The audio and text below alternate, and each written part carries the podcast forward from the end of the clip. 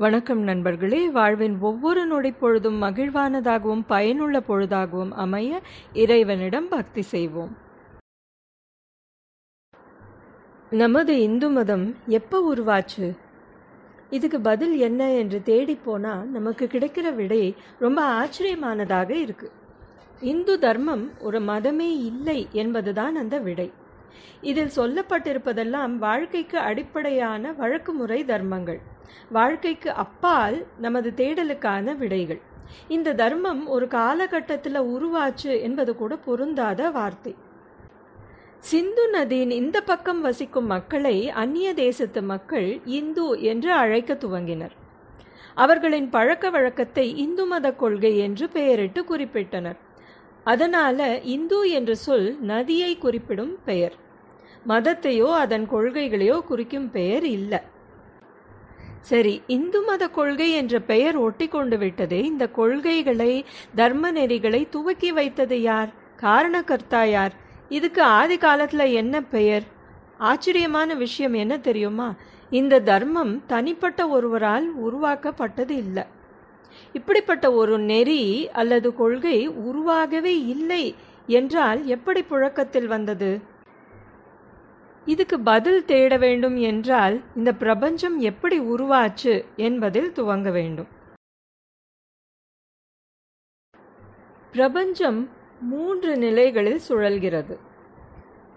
துவக்கம் இயக்கம் பின் ஒடுக்கம் என்ற நிலைகள் சுழற்சி முறையில் நடந்துட்டு வருவதாக விஞ்ஞானமும் மெய்ஞானமும் கூட சொல்றது. இதன் அடிப்படை நாதமாக ஒலியாக ஓம் அப்படிங்கிற பிரணவ ஒலி பிரபஞ்சத்தில் நிறைஞ்சு இருக்கு. அதுவே பிரபஞ்சத்தின் துவக்கத்துக்கும் ஓட்டத்துக்கும் ஒடுக்கத்துக்கும் ஆதார ஸ்ருதி அப்படின்னு சொல்றாங்க. சனாதனம் என்றால் ஆதி அந்தம் இல்லாத என்ற பொருள். நிலையான என்ற பொருள். சுழற்சியில் செய்யப்படும் எதற்கும் ஆதி அந்தம் என்று எதையும் சுட்டிக்காட்டி சொல்லிட முடியாது. சுழற்சியில் நடைபெறும் சிருஷ்டி சித்தி அப்படிங்கிற பராமரிப்பு லயம் அப்படிங்கிற ஒடுக்கம் அனைத்துமே சுழற்சியில் தொடர்ந்து நடைபெற்று கொண்டே இருக்கு. இந்த வழக்கு முறைகளும் அப்படியே துவக்கம் முடிவு என்று எதுவும் இல்லாமல் நிலையாக தொடர்ந்து இட்டர்னலாக வந்து கொண்டிருப்பது. பிரபஞ்சத்தில் சப்தமாக நிலை பெற்று நிறைஞ்சிருக்கிற தத்துவங்களையும் சாரங்களையும் உணர சாமானியர்களால் இயலாது. மனதை கட்டுப்படுத்தி புலன்களை அடக்கி உணர்வை உள்ளுக்கு செலுத்தி பெருந்தவத்தில் ஈடுபடும் ஞானிகளும் ரிஷிகளும் பிரபஞ்சத்தின் உண்மைகளை உணர துவங்கினாங்க. இந்த ஆகாசம் முழுதும் சப்த பிரம்மம் அப்படிங்கிற தூய சப்தம் நிறைஞ்சிருக்கு. அந்த தூய அலைவரிசையை உள்ளத்தை அடக்கி தவமுயற்றி அவங்களால உணர முடிஞ்சுது. அவங்க கண்டு உணர்ந்து உபதேசித்த உண்மைகளே நமது நெறி தர்ம நெறியின் ஆணிவேராக வேதங்களாக தத்துவங்களாக உருவாகி இருக்கு.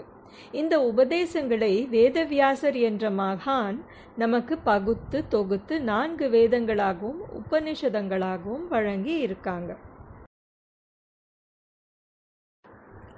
உபதேசம் செஞ்ச ரிஷிகள் ஆகாசத்தில் நிறைஞ்சிருக்கிற நிலையாக நிலைச்சிருக்கிற உண்மைகளை கண்டுணர்ந்து சொன்னதுதான் இந்த தர்மம்.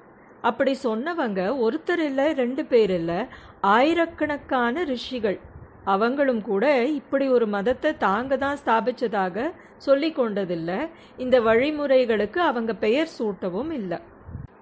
அவரவர்கள் தனிப்பட்ட முறையில் உணர்ந்த பிரபஞ்ச ரகசியங்களைத்தான் உபதேசமாக செஞ்சிருக்காங்க.